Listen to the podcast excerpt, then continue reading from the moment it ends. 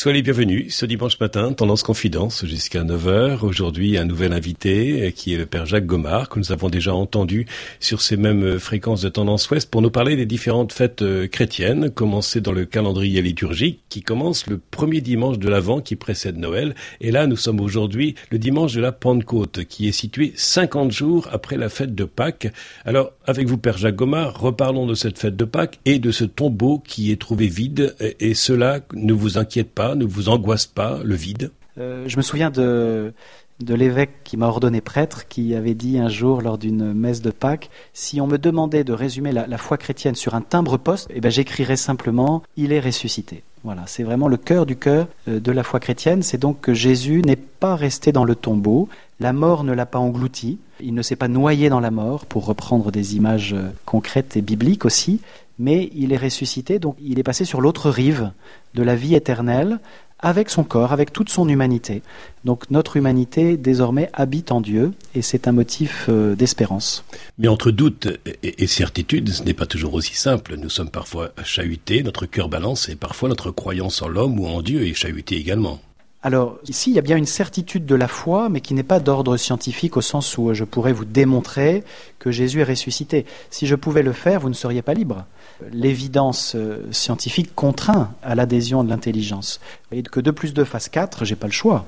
c'est ainsi. Par contre, euh, l'acte de foi est un acte libre, ce qui est beau. Hein. Euh, donc le, le tombeau vide n'est pas une preuve de la résurrection de Jésus, c'est un signe voilà, qui m'est donné, qui vous est donné, qui est donné à chacun de nos auditeurs, euh, comme une invitation. Tiens, est-ce que euh, pour toi, le fait qu'un tombeau soit retrouvé vide à Jérusalem euh, en, l'an 30 et quelques, ça a du sens aujourd'hui ou pas? Est-ce que c'est un motif d'espérance ou pas? Chacun peut répondre. Donc après cette fête de Pâques, la fête de, de, de l'Ascension, fêtée le jeudi 13 mai 2021, ça change tous les ans. Avant que nous parlions de la fête de la Pentecôte, peut-être quelques mots sur cette fête de l'Ascension et sa symbolique? 40 jours après Pâques, c'est le moment où le corps ressuscité de Jésus va, disparaître aux yeux de ses disciples. 40, c'est toujours le, signe d'une naissance ou d'une nouvelle réalité. Hein. 40 semaines de grossesse environ. Enfin, un, bébé né euh, après 40, enfin, la 40e semaine de grossesse portée par, sa mère, quelques jours près bien sûr. Mais en tout cas, dans la symbolique biblique, c'est sans doute l'expérience humaine qui est à l'origine de cette symbolique des 40. Hein. Et donc, 40 jours après Pâques, le, corps ressuscité de Jésus va disparaître, mais va naître finalement, on pourrait dire sur la scène de l'histoire, un nouveau corps qui est le corps ecclésial, le corps du Christ, l'Église de Jésus. Vous voyez, il y a comme une charnière. D'ailleurs, que Saint Luc, dans, si vous lisez l'Évangile de Saint Luc, ça se termine sur l'ascension de Jésus, et le livre des Actes des Apôtres, qui raconte les débuts de l'Église, euh, commence à l'ascension. Donc c'est un peu comme la charnière, le passage de témoin, de relais entre Jésus ressuscité et sa communauté, hein, entre le Christ et l'Église. Une véritable catéchèse avec vous, Père Jacques Gobard, ce dimanche matin qui est la fête de la Pentecôte. Quelques mots d'histoire sur cette fête? La Pentecôte, c'est d'abord une fête juive, hein, c'est la fête euh, de, Shavuot. Et donc ce, jour-là, le peuple juif fête le don de la loi au mont Sinaï. Que va-t-il arriver ce jour-là? Eh bien, les disciples de Jésus, qui, euh, selon son invitation, sont restés à Jérusalem depuis l'ascension, mais qui avaient peur hein, d'être arrêtés comme l'avait été Jésus, mis à mort comme lui, donc qui restent enfermés entre eux, eh bien, ce jour-là vont recevoir le don, non pas de la loi de Moïse, mais le don de l'Esprit Saint, euh, cette force venue d'en haut que Jésus avait promise et qui va leur donner une force intérieure, une liberté qui les rend capables de sortir. Ça y est, ils ouvrent le cénacle où ils étaient enfermés, ils n'ont plus peur, mais ils témoignent que Jésus qui a été crucifié eh bien, est ressuscité et vivant et que c'est pas simplement pour ses proches que c'est arrivé, mais c'est pour l'humanité entière, et donc il l'annonce. C'est le début de l'évangile et de l'évangélisation, c'est le début de la mission de l'Église. Euh, la présence du ressuscité, elle va se découvrir finalement euh, dans le visage de chacun. Ce que vous avez fait au plus petit d'entre les miens, c'est à moi que vous l'aurez fait, dit Jésus. Hein. Donc pour le chrétien, effectivement, je ne vais pas chercher Dieu, on pourrait dire, euh, au ciel, au sens où je ne vais pas rester les yeux rivés sur les nuages, mais je vais chercher à rencontrer le Seigneur, finalement, en servant les autres, en me donnant, en aimant comme lui, et notamment en étant attentif aux, plus petits, aux plus fragiles. Alors beaucoup de nos auditeurs ont été baptisés bébés, d'autres peut-être enfants ou, adultes, et euh, par le baptême, euh, dans la liturgie chrétienne, ils ont reçu aussi le, don de l'esprit, qui a été confirmé ensuite par le sacrement de la confirmation du baptême, lorsque les personnes en ont fait la, demande. Il est question là d'un mot technique, euh, c'est le mot charisme. Qu'est-ce que vous pouvez nous dire à ce sujet? Alors un charisme dans le vocabulaire euh, chrétien, c'est un don que l'Esprit Saint fait, mais en fait il y a une expérience que tout le monde fait, croyant ou incroyant, c'est qu'on ne voit pas l'amour. Montrez-moi l'amour. Bah, si je vous, donne un microscope, vous ne pourrez pas me montrer une cellule d'amour. Par contre, ce que vous pourrez voir et me montrer, ce sont des signes d'amour, des actes d'amour, voyez, euh, que nous recevons, que nous donnons, des signes d'amitié, des actes d'amitié que nous posons. Eh bien, c'est pareil finalement pour, euh, pour la foi hein, et, pour la Pentecôte et, et pour l'Esprit Saint. Voilà, l'Esprit Saint, nous ne le voyons pas en direct, on pourrait dire. Par contre, nous, nous percevons ses effets, vous voyez, euh, une image qu'on. Alors, il y a plusieurs images dans le, dans le Nouveau Testament, même dans l'Ancien, dans toute la Bible, hein, pour évoquer l'action et, la nature de l'Esprit Saint. Et notamment, il y a l'image du vent, du souffle. c'est vrai que le vent, nul ne sait d'où il vient ni où il va, mais on en voit les effets. Et Saint Jean dit le, vent, tu, ne vois pas le vent, tu ne vois pas d'où il vient, tu ne vois pas où il va, mais tu entends sa voix. Voilà. Mais voyez, donc on ne voit pas le vent en lui-même, mais on en voit les effets. C'est pareil pour l'Esprit Saint. Je ne vais pas pouvoir mettre la main dessus, mais je vais en percevoir les effets en moi, autour de moi, là où il y a de la joie, là où il y a de la paix, là où il y a de l'amour authentique, là où il y a de la communion, eh ben, l'Esprit Saint est à l'heure. Donc je ne vois pas l'Esprit Saint, mais je vois ce qu'il produit. Et quels sont ces noms euh, de fruits, puisque vous employez ce terme, euh, que produit l'Esprit Saint? Alors euh, pour ceux d'entre nous qui ont une Bible chez eux, allez voir la lettre de Saint Paul aux Galates, chapitre 5, verset 22. Vous avez neuf termes qui décrivent le fruit de l'Esprit Saint, ce que produit l'Esprit Saint. Hein, ça commence par l'amour, la joie, la paix et puis aussi la bienveillance, la maîtrise de soi, la douceur, l'humilité. Voilà, donc l'Esprit Saint, quand il est accueilli, reçu comme un souffle bienfaisant, voilà ce qu'il produit en nous, voilà ce qu'il produit entre nous. Il est toujours euh, agent de, communion, de vérité, de paix. À l'inverse, il y a celui qui divise, le diviseur, voilà l'esprit du mal, hein, qui lui va semer la zizanie. Alors vous parlez à l'instant de l'esprit du mal, juste avant l'esprit du bien, et à partir de quand ce n'est pas le fruit de mon imagination? Et oui, parce que ça peut venir aussi de moi, effectivement, vous avez tout à fait raison. Hein. Eh bien, ça demande ce qu'on appelle le discernement, le discernement des esprits, qui demande effectivement un peu d'expérience et de sagesse, mais on n'est pas euh, sans ressources pour ça. Quel est votre mode d'emploi? Eh bien, le plus simple, c'est effectivement le soir de s'arrêter, de prendre un temps de, relecture, comme on dit, c'est-à-dire de revenir sur ce que j'ai vécu et de se dire tiens, à quel moment de ma journée j'ai été heureux? Quels ont été les moments de joie? Quels ont été les moments de paix, à l'inverse, quels ont été les moments d'amertume, de, de, trouble intérieur? Et, là, on commence à discerner les esprits. Hein. Quand il y a joie et paix, on peut être sûr qu'on était euh, dans le, dynamisme sous l'action de l'Esprit Saint, dans ce souffle. Et à l'inverse, quand il y a de, la division, de la tension, on peut se poser la question est-ce que j'aurais pas posé un acte mauvais, un acte blessant, qui finalement euh, m'a mis sous l'influence de l'esprit du mal? Il y, a, une faille en nous euh, qui fait qu'on on veut faire le bien, mais on est aussi capable de faire le mal, et souvent fasciné par lui. Hein. Lorsque nous parlons de Pentecôte, nous parlons de charisme, vous en avez parlé en première partie d'émission, nous parlons du don de l'Esprit Saint, nous parlons de souffle, de feu, différents symboles, et nous parlons également de colombe, quelques mots d'explication sur ces, sur ces attributs que nous pouvons euh, euh, trouver lorsque nous parlons de l'Esprit, l'Esprit de Dieu.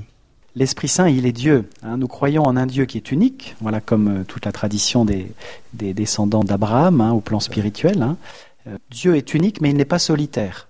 Et finalement, l'Esprit Saint, c'est l'intensité de l'amour de Dieu. Et, le feu se communique. Le feu peut embraser. On voit bien malheureusement euh, au plan mm. négatif les incendies de forêt. Et au plan positif, il peut aussi y avoir des incendies de, générosité, de solidarité, de charité. Eh bien, c'est ce que l'Esprit Saint, euh, lorsqu'il est accueilli dans un cœur, il transforme ce cœur, il le rend brûlant. Et ce cœur va pouvoir communiquer cette flamme d'amour à, son voisin. Donc on a parlé aussi de l'esprit du mal avec vous. Euh, son travail, c'est de diviser. Et, et l'esprit du bien, c'est d'unifier. C'est je pense à l'épisode de la tour de Babel quand je dis ça. Absolument. Babel, c'est l'humanité qui se divise parce qu'elle est prise par l'esprit du mal euh, sous l'angle de l'orgueil. Hein. Elle, veut être aussi haute que Dieu, mais sans Dieu, voilà, avec ses propres forces. Ils ont voulu gratter le ciel. C'était les premiers gratte-ciel, la tour de Babel. Et effectivement, euh, euh, au moment de Babel, ils, ils vont plus se comprendre, ils vont se diviser, ne plus se comprendre entre eux, ils vont parler différentes langues. Euh, et à la Pentecôte, à l'inverse, des gens qui viennent de différentes cultures, de différentes langues, vont tous comprendre dans leur langue ce que les apôtres vont dire, les merveilles de Dieu. Donc là où il y a eu de la division à Babel, il y a de la communion à la Pentecôte. Alors en même temps, il ne faudrait pas opposer comme s'il y avait... Euh, deux esprits de même nature, un esprit du bien, un esprit du mal, qui serait équivalent euh, en blanc et en noir. Non, il n'y a qu'un seul Dieu, il n'y a qu'un seul esprit de Dieu, c'est l'Esprit Saint. Le diviseur, c'est une créature hein, qui s'est retournée contre son Créateur et qui cherche à entraîner euh, les autres créatures dans son combat, mais ce n'est pas de la même puissance. L'esprit du mal est puissant, donc il faut être, euh, ne pas jouer avec, ne pas faire le malin avec le malin, mais en même temps, il est vaincu par, euh, par Jésus ressuscité et par la puissance de l'Esprit Saint. Alors pouvons-nous dire que euh, Lucifer, l'archange de lumière, a, choisi les, les ténèbres, l'esprit du mal? Oui, c'est ça. Dans la, tradition spirituelle, on l'a identifié à, un archange, à un ange de lumière qui s'est détourné de la lumière, de la source de la lumière, et qui cherche à, à entraîner le monde dans sa, dans sa révolte contre Dieu. Mais il est vaincu, encore une fois. Donc n'ayons pas peur. Mettons-nous bien dans la mouvance de l'Esprit Saint qui nous aide à faire le bien. Euh, je reviens un instant sur euh, cette dimension de la mer, puisque vous êtes vendéen, vous aimez aussi le Vendée Globe. Que vous inspire cette fête de la Pentecôte et aussi de ces différents navigateurs comme Jean Le Cam que, vous connaissez, qui, vont comme ça sur les, océans et braver le vent comme la tempête ou la brise légère? Figurez-vous que j'ai été euh, jeune prêtre au Sable d'Olonne pendant quatre ans. Voilà, donc j'avais fait, j'avais prêché euh, à la Toussaint de l'an 2000 sur le vent des globes, voilà, avec cette notion d'aventure. Effectivement, parce que la, vie tout court et, la vie chrétienne pour euh, nous qui essayons de la vivre est, aussi une aventure. C'est Bernanos qui écrivait hein, la, la sainteté est une aventure qu'il a un jour compris, est entré au cœur de la foi catholique, vous voyez. Donc j'aime beaucoup cette phrase qui effectivement montre que la vie chrétienne c'est pas plan-plan, c'est pas ennuyeux, c'est pas poussiéreux, au contraire, euh, c'est comme le vent des globes, c'est vraiment euh, avancer au large, c'est se mettre en route sans savoir où ça va nous mener. Euh, croire, c'est comme Abraham, c'est pars, quitte ton pays, va vers le pays que je te montrerai. Euh, il y a un avenir, il y a une espérance, mais en même temps, il y a beaucoup de flou. On ne sait pas où ça va nous conduire, cette affaire-là. Et, ça ressemble beaucoup, effectivement, au courage et au sens de l'aventure des skippers du vent des globes, hein, qui larguent les amarres et, qui, se, soumettent aux lois du vent et, de la météo incertaine pour faire ce tour du monde. Alors, j'allais dire, à la différence du vent des globes, euh, la vie chrétienne, c'est pas pour revenir au point de départ. Hein, c'est au contraire pour aller au point d'arrivée euh, qui est au ciel. Alors avec vous tout à l'heure nous avons parlé d'esprit d'unité, d'esprit de paix, comme parlant des charismes propres à l'Esprit Saint. Lorsqu'on voit le, courage de certains navigateurs, un esprit de solidarité, de, de changer de route pour porter secours à un navigateur qui est en péril. Absolument, il y a, beaucoup de, signaux très beaux qui sont envoyés par le vent des globes, hein, ce courage, cette solidarité des gens de mer. Même s'ils sont en solitaire, ils sont tous dans une équipe hein, qui, les supporte, qui les prépare. Donc euh, la dimension euh, commune, elle est bien présente. Et, je trouve que c'est une très belle aventure humaine et aussi spirituelle. Ben, la, vie d'un homme a plus de prix que, la compétition. Et ça me rappelle, moi, cette parole de l'Évangile. Hein, il n'y a pas de plus grand acte d'amour que de donner sa vie pour ceux qu'on aime. Et donc de se dérouter pour sauver un marin. Ça participe de cet amour. Alors avec vous, nous aurons parlé de cette image de la mer, euh, euh, avec ses coups de vent, ses tempêtes, ses brises légères aussi. Euh, nous avons parlé de, bien, de mal, des différents effets produits. Lorsque nous parlons de, la Pentecôte, quelle boussole faut-il posséder pour ne pas perdre le cap de l'espérance? Alors, cette boussole intérieure, c'est d'acquérir quelques repères, c'est-à-dire que je ne peux pas trouver ma route seule. Hein. J'ai besoin de repères qui me sont donnés par une tradition, est-ce que l'acte que je pose fait grandir euh, l'unité, la communion, ou bien est-ce qu'au contraire c'est facteur de division? Voilà des repères et des questions euh, précieuses en effet à se poser hein, pour, euh, pour discerner. En même temps, il y a parfois à poser des actes qui vont pas forcément susciter tout de suite un consensus, qui vont peut-être dans un premier temps susciter de, l'incompréhension, mais qui sur le long terme vont porter un fruit d'unité et de paix. C'est-à-dire qu'il faut être attentif aussi dans le discernement à s'inscrire dans la durée. Voilà, ne pas être victime non plus des effets de mode ou, ou de la pente de la facilité, ce qui peut parfois être une tentation. Alors, comme je le disais en première partie d'émission, Père Jacques Gomard, beaucoup d'auditeurs ont été baptisés bébés, enfants ou adultes. On peut recevoir le baptême à, tout âge. C'est comme le sacrement de la, confirmation, dont beaucoup d'auditeurs vont le recevoir aujourd'hui, en ce jour de, de Pentecôte. Euh, j'allais dire, c'est comme la Covid-19, il faut une piqûre de rappel pour recevoir l'Esprit Saint. Euh, oui, on est bon, mais en même temps, ça n'est que le début. Voilà. Parce que l'Esprit Saint, encore une fois, c'est pas une dose qu'on aura une fois pour toutes. Hein. L'Esprit Saint, c'est une personne, c'est quelqu'un de vivant, euh, et donc qui va nous accompagner tout au long de notre vie. Ce que l'on reçoit au baptême et à la confirmation, on pourrait dire, c'est l'équipement de base sont les voiles. Voilà, partons sur cette métaphore. On, reçoit les voiles, et donc le bateau est équipé, il est gréé, mais après il reste, il reste à traverser à vivre. Et, donc euh, le vent de l'Esprit Saint va m'accompagner tout au long de ma traversée, tout au long de ma vie, mm. mais j'aurai en moi les, les, les, voiles pour recevoir ce vent et, l'utiliser de façon avancée. C'est ce qu'on appelle au baptême, on reçoit trois forces intérieures, hein, les vertus théologales, la foi, l'espérance, la charité.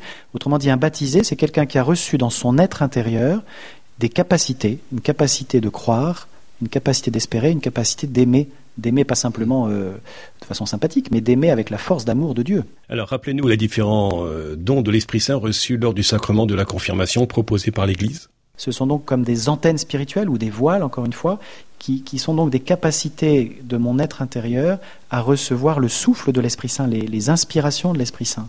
Hein, le don de force, le don de conseil, le don de science, le don de piété, le don, l'esprit d'adoration. Voilà, ce sont autant de dons que l'Esprit Saint me fait pour que je puisse être, encore une fois, réceptif à ces inspirations et agir à la façon de Jésus, comme disciple de Jésus, pour euh, servir l'extension de son royaume dans ce monde, transformer ce monde en un royaume de paix de justice.